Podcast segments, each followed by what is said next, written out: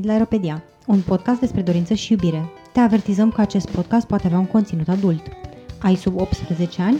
Îți recomandăm Sexul vs. Barza.ro, prima platformă de educație sexuală în format video din România. Suntem George Și Kitty, Suntem aici alături de Irina Vasilescu de la Pestop și discutăm despre educația despre corp, consimțământ și menstruație în școlile din România. Și punctul de plecare este un proiect pe care înțeleg că organizația voastră îl va demara în curând sau îl demarează în curând în școlile din România și un proiect despre despre care noi credem că e mare nevoie. Vreau să ne detaliezi nouă și ascultătorilor despre cum ați ajuns să-l faceți, de ce credeți voi că este nevoie de el și în ce constă practic acest proiect. Bună și mulțumesc pentru invitație, în primul rând. Um, ca să vorbim despre proiectul uh, pe care l-am început lunile astea, cred că trebuie să merg un pic în urmă la apariția pe stop, dar promit că nu o să merg foarte mult în urmă și nu o să mă lungesc foarte mult. da, chiar oricât te rugăm. timp ai, poți Chiar să te mergi, rugăm. oricât timp ai în urmă. Um, atunci aș merge cu 5 ani în urmă, când a apărut uh, proiectul pe stop. Bun, nu știam că se va numi pe stop în momentul acela.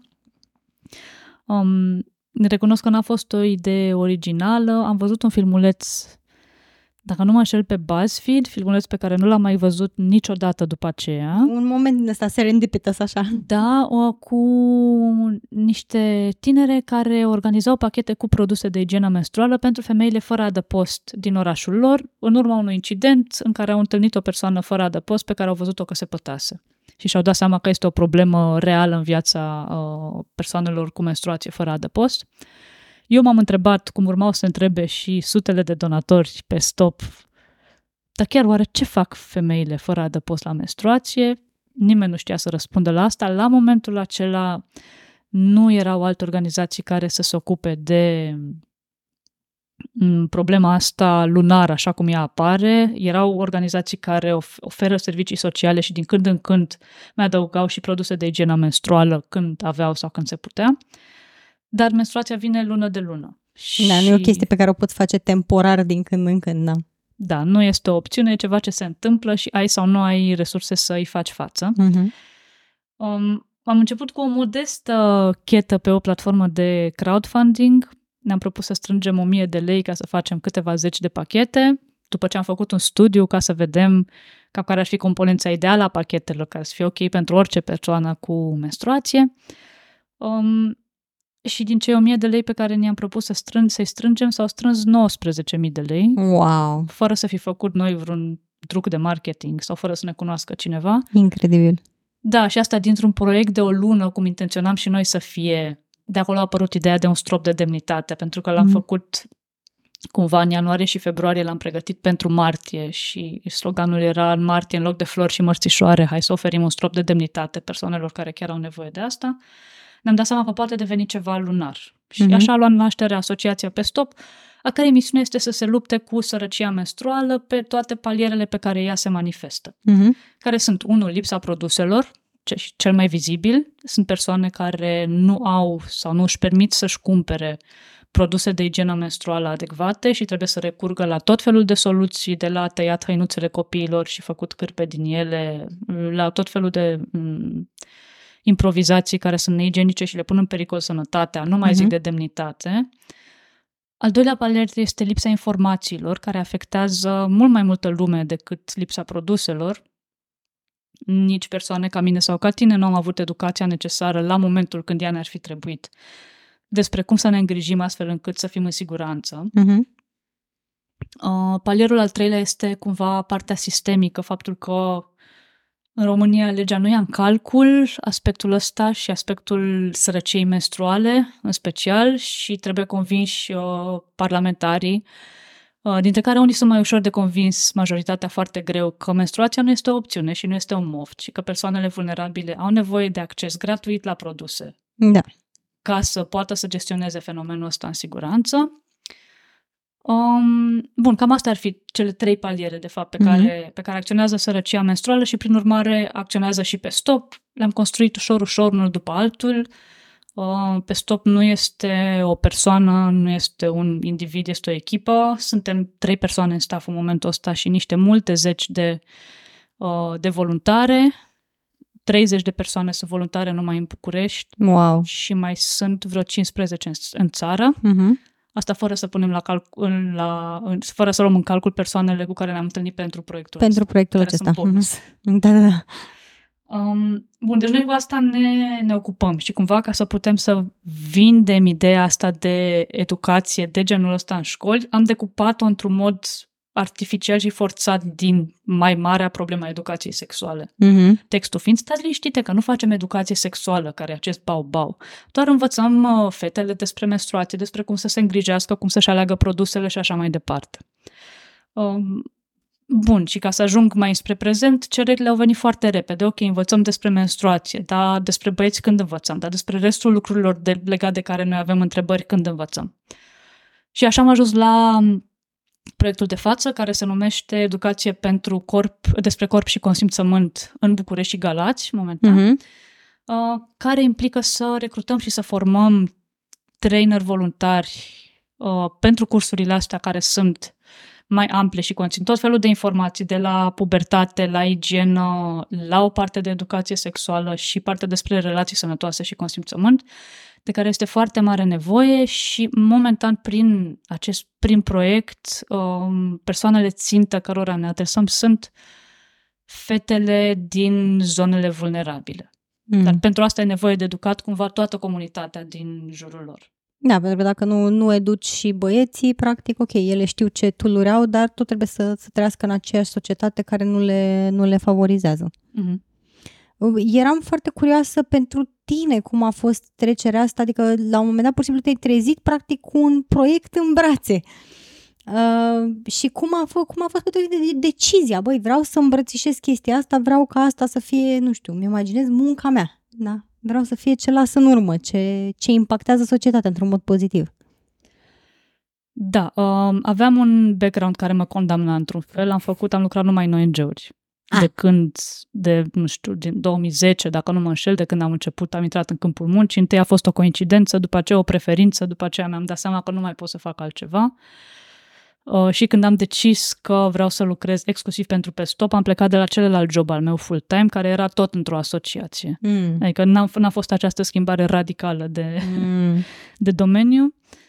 Um, am luat decizia în momentul când am primit un fellowship pe care îl urmăream în state și care a fost o confirmare, cumva am zis, dacă oamenii ăștia au încredere în proiectul ăsta, poate ar fi cazul să am și eu încredere. Mm-hmm. Îmi era foarte greu să țin, țineam cumva un capac peste, pe stop și simțeam cum ar fi vrut să crească și ar fi fost nevoie să se dezvolte, dar eu nu puteam din cauza că aveam alt job, care era foarte fain în sine, dar era clar că trebuie să fac o alegere. Da. Și odată ce am primit confirmarea asta și am primit fellowship-ul, am zis ok, o să fac și eu alegerea asta, o să renunț la jobul stabil și hai să vedem ce iese cu asociația. Mm, ok, ok, am înțeles. Te-a surprins cumva uh, cât de receptivi au fost oamenii la tema asta totuși în jur, apropo de ce spuneai și de prima strângere, de primul crowdfunding și în general aud foarte multe despre pe stop și aud numai de bine cumva și văd că aveți voluntari și vine, vine, vine lumea spre voi și cumva e o temă care by default așa te-ai gândit că băi, oamenii nu prea sunt preocupați de asta și într-adevăr nu există o conștientizare la nivelul societății, dar în același timp mă surprinde plăcut, uh, parcă ecourile extrem de pozitive și cumva faptul că vine lumea spre voi, vin sponsorii spre voi, vin uh, voluntarii spre voi, pentru că într-o anumită categorie există conștientizarea asta și uh, lumea își dă seama că e nevoie de... M-a surprins și pe mine. Chiar m-a speriat din punct de vedere financiar, pentru că atunci când am făcut prima oară crowdfunding, era o platformă pe care îți legai contul personal. Iar eu când am văzut câți bani încep să vină, m-am, mi-am imaginat cum o să vină anaful peste mine și de aceea ne-am și grăbit cu organizarea asociației și am mutat toate donațiile în contul asociației, pentru că era foarte greu de gestionat. Um, cred că surpriza a fost ingredientul succesului pentru pe stop. Lucru comun pe care îl ziceau toți oamenii care au donat în prima campanie a fost nu pot să cred că eu nu m-am gândit la asta. Majoritatea femei și completau nu pot să cred că eu nu m-am gândit la asta femeie fiind și pățind de asta în fiecare lună. Um, și cred că pe asta s-a bazat cumva primul val de cumva, conștientizare media asupra problemei astea a sărăciei menstruale. Și mă bucur foarte mult că au apărut și alte inițiative care fac lucrul, lucrul ăsta și se ocupă, se ocupă de asta. Mă gândesc la Ele sunt ziene, care lucrează într-un domeniu foarte similar și mai este o inițiativă numită Absorbante pentru toate la Iași, Ah. care tot așa lucrează în domeniul sărăciei menstruale. Uh, Ne poți spune care e atitudinea, alt, care sunt alte tipuri de atitudini ale autorităților față de sănătatea menstruală și sărăcia menstruală în, nu știu, alte țări din jur? Și educația Sau din- menstruală. Că știu că, de exemplu, era uh, discuția în Spania, unde accesul e mult mai ușor la, la produse de igienă menstruală și, și eram curios cum stau lucrurile în, în alte zone față de cum sunt la noi. Uh, Eu știu mai multe despre Noua Zeelandă și Scoția, pentru că am fost într-un grup de lucru în Parlament care a încercat să producă o lege care să faciliteze accesul, lege care momentan, nu o să zic că a murit, dar este în comă într-un sertar în Camera Deputaților. Și cu ocazia asta am aflat despre Noua Zeelandă, care facilitează accesul la produse de igiena menstruală. Detaliile nu sunt clare în momentul ăsta, dar știu sigur despre Scoția, care a publicat o lege de o pagină în Word, atâta, care practic spune că oricine are nevoie de absorbante gratuite trebuie să le primească. Punct. Hm. Ca să sumarizez atitudinile după care ne, ne luăm. Cumva nu mai vorbesc acum, m, cu siguranță o să se mai, se mai vorbește la voi despre cum deschiderea pe care o au țările față de educația sexuală, Da, da. faptul că suntem pe locul 2 la mame minore, din păcate, și cu toate acestea ne temem de educație sexuală ca de știu eu ce. Da, da. Bun, sunt multe de îmbunătățit. Mm.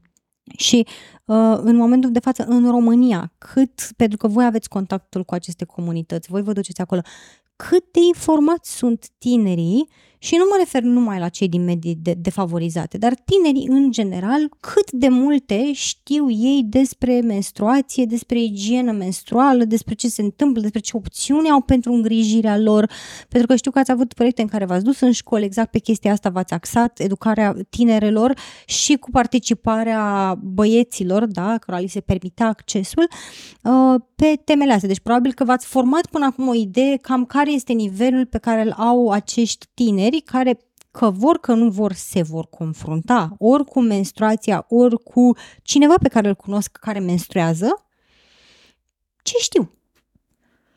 Am în minte un exemplu grăitor. Am o prietenă foarte apropiată care la momentul acela avea 25 de ani și era criminolog în UK.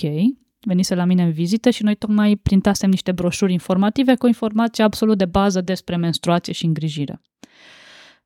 Și s-a uitat cu mare interes la una din broșuri, a citit-o până la capăt, a închis-o și mi-a zis Ah, deci de-aia avem noi menstruație repet, o persoană de extracție socială de upper middle class cu toată educația posibilă. N-a Adică- colectat probabil niciodată liniile, punctulețele nu au fost Nu, conectate. pentru că nu i-a spus nimeni. Nu și-a luat nimeni timpul să-i spună lucrul ăsta. Cam asta este atmosfera la noi. Uh, lucru foarte bun însă de care mă bucur foarte tare și m-a bucurat și când am ținut cursurile de igienă menstruală și de-abia aștept să văd cum o să fie acum cu cursurile despre corp și consimțământ, este că toți tinerii cu care am vorbit, indiferent de dacă sunt săraci, bogați sau mai știu eu ce, sunt foarte interesați și curioși. În România, Hmm. ei vor să afle și înțeleg, la un anumit nivel, înțeleg că este spre binele lor și că e bine să știe.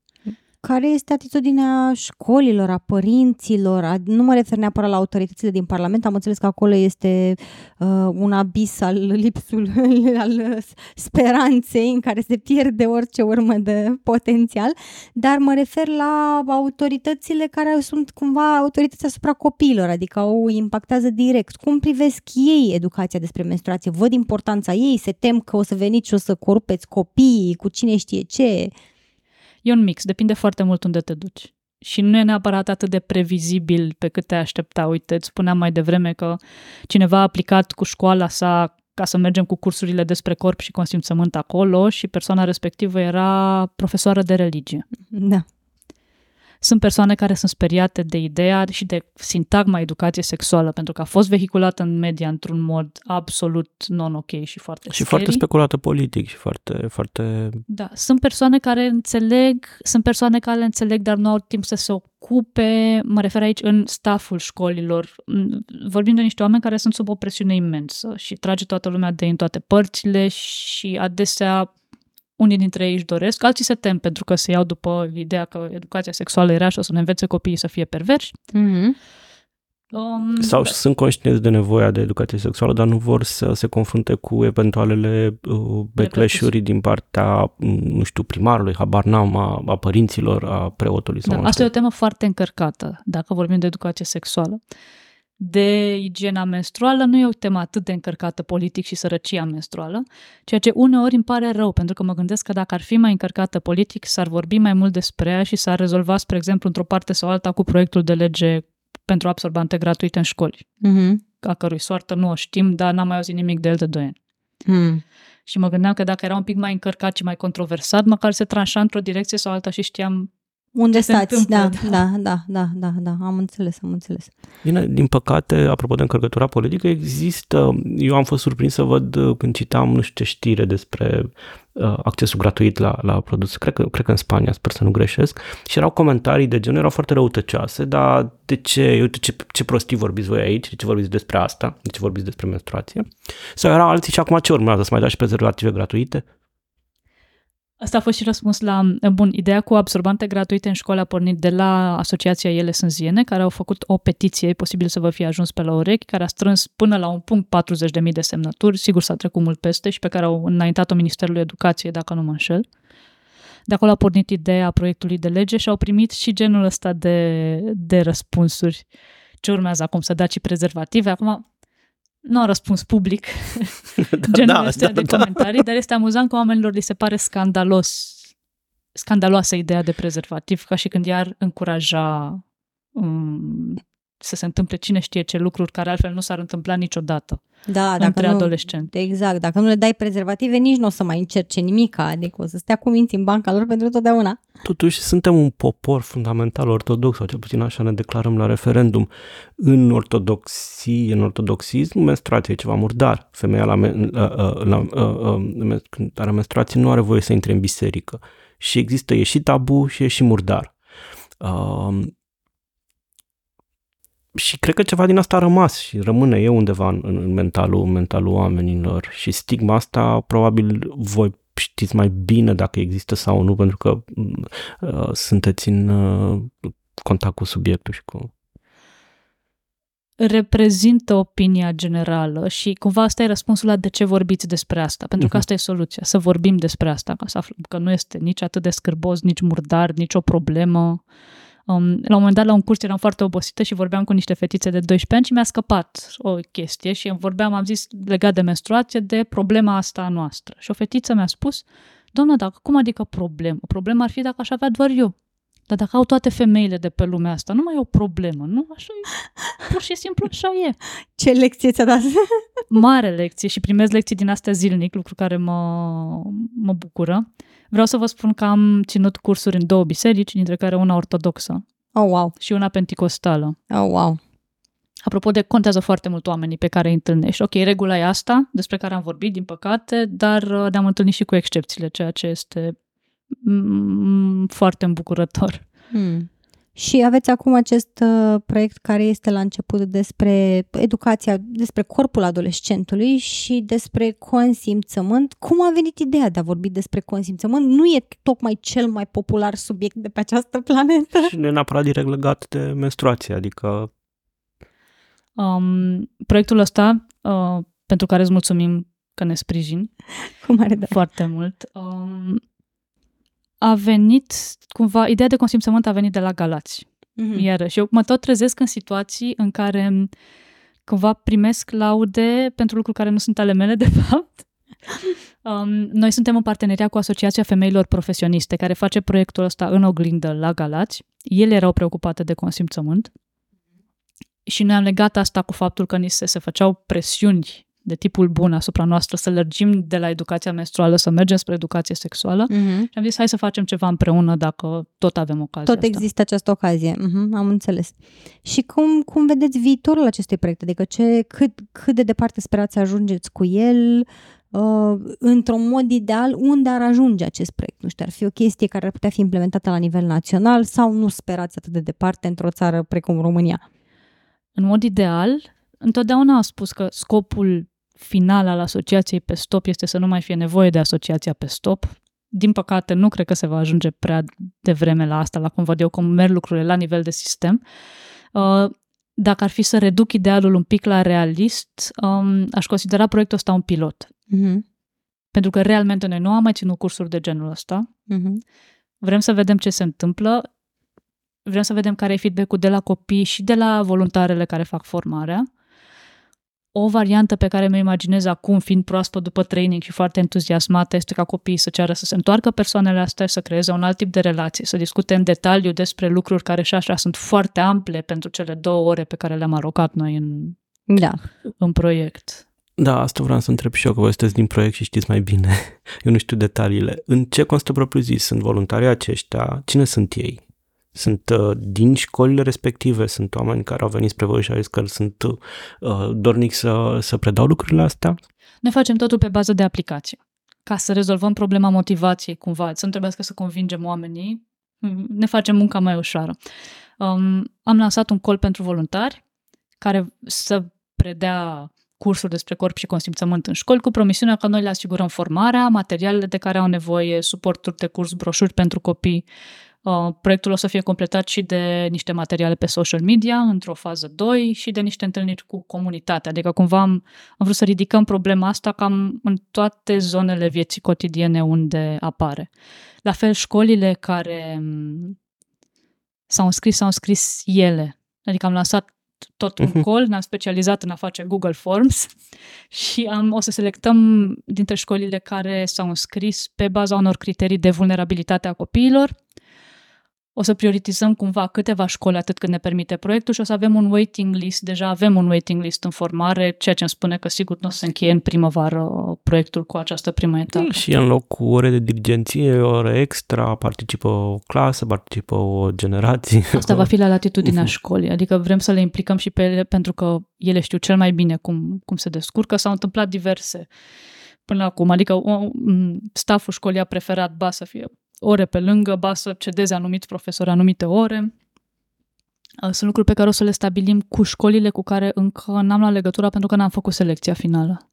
Și pe băieți ce îi uh, învățați despre consimțământ și îi puneți la curent și pe ei cu ce se întâmplă în corpul persoanelor. uh, Grupelor să fie mixte, toată Mhm. lumea o să învețe același lucru. O să Mhm. înve- toată lumea o să învețe și despre menstruație, și despre igienă, și despre consimțământ, și despre safe sex, și despre Și- tot. Și am, am încercat, pentru că eu am ajutat pe partea asta de crearea a conținutului pentru, pentru cei care se duc în școli să discute cu, cu copii și am încercat să includem foarte multe informații și despre corpul uh, persoanelor care au penis, pentru că adesea acestea lipsesc cu desăvârșire altceva decât clasica demonstrație pe banană, cum să rulezi un prezervativ în jos. Cam aia este educația sexuală care e și educația Uneori despre nici corpul aia. uneori nici aia, dar cam, a, cam atâta este ceea ce am văzut eu pus în practică și am încercat să includem într-un mod fair și informații despre, de exemplu avem câteva informații în broșură despre menopauză și faptul că aceste schimbări care aduc fertilitatea la un moment dat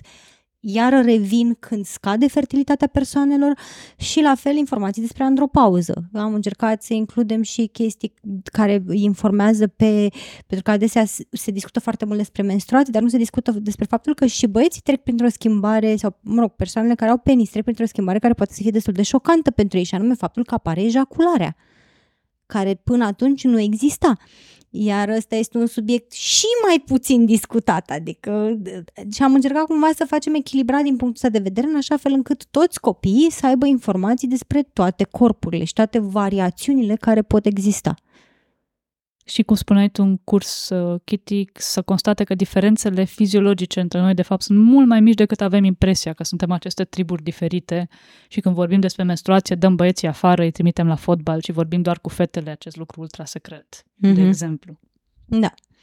Și cred că, da, cred că o să fie foarte util pentru ei. Adică eu ce știu din uh, educația mea ca sexolog este că este extraordinar de util pentru tineri atunci când sunt grupe mixte. În primul rând pentru că pot, uh, le detabuizează ideea asta, dacă imediat da, în clipa în care ai segregat ca, clasele, deja ei înțeleg că e ceva ce nu este ok de discutat de față cu Mhm. anumite persoane, unul la mână, și doi la mână pierd ocazia de a auzi povești foarte reale despre experiența trăită a altor persoane, ceea Pe ce noi, înseamnă că pe, noi pierd ne-a empatie. trimis, pe noi ne-a trimis la fotbal, știu. Mi-am amintesc la liceu, cred că prin clasa nouă eram 24 de fete și vreo 6 băieți în clasă, 7 băieți și ne-au trimis la la fotbal să ne Și jucăm. când v-ați întors, probabil vă imaginați că cine știe ce secrete ale Ceva universului rușinos, s-au ceva discutat. chestiune ăla de fete, nu, nu ne interesează. Nu ceva până ce să vă privească pe voi Exact, în da. mod de parcă n-ați fi trăit cu femei pe lângă voi, adică ceva. Deci aveți voluntari, aveți deschidere la școli, chiar listă de așteptare. Uh, Cum ați găsit deschiderea în zona sponsorilor și în, în zona asta instituțională care nu e, nu e de stat, ci privată? Avem deschidere în măsura în care muncim pentru ea. Um, proiectul ăsta este unul care are finanțare asigurată pentru prima etapă prin proiectul în stare de bine. Um, în rest, întotdeauna sunt binevenite. Noi idei avem, întotdeauna sunt binevenite um, finanțări mai multe. Mai avem un proiect numit Rețeaua Demnității, care momentan tocmai și-a încheiat etapa pilot uh, și este un pic pus în paranteză pentru că căutăm finanțare pentru el. Rețeaua Demnității este despre a trăinui uh, și a împuternici, nu știu cum să traduc, empower, echipe de voluntare din țară care vor să facă ce făceam noi la început în București, pe bază de voluntariat, și anume distribuiam pachete cu produse de igienă menstruală persoanelor care aveau nevoie și ne-am dat seama că sărăcia din țară este mult mai aprigă De- decât ce Mhm. vezi în București, în majoritatea cazurilor. Da. Și încercăm să facem și lucrul ăsta. Am făcut o primă etapă, avem echipe în 9 județe. Momentan așteptăm și căutăm uh, finanțare ca să putem să extindem și ideal să avem echipe în toate județele din țară uh, ca să putem ajuta în cât mai multe locuri, să adunăm cât mai multă informație, pentru că sărăcia diferă de la un cartier în alt, la altul din București, da, apoi de la un județ la altul. Um, și cumva să reușim să punem un pic de presiune și pe legea asta pe care toți sperăm să, să o resuscităm și să ajungă într-o formă sau alta publicată. Mhm. Păi, vă urez succes și vă țin pumnii și Mulțumim frumos! N-am, eu n-aș putea să fiu mai fericită că există un astfel de proiect și bravo, curos și sincer mi se pare că este atât persoanele care vin cu ideile cât și persoanele care depun munca, fac efortul, merită toate laudele, mai ales într-o țară în care foarte greu se mișcă lucrurile pe direcția asta, deci felicitările noastre Mulțumim pentru sprijin! cu mare drag. Și ați fost alături de noi, George și Kitty, la Europedia.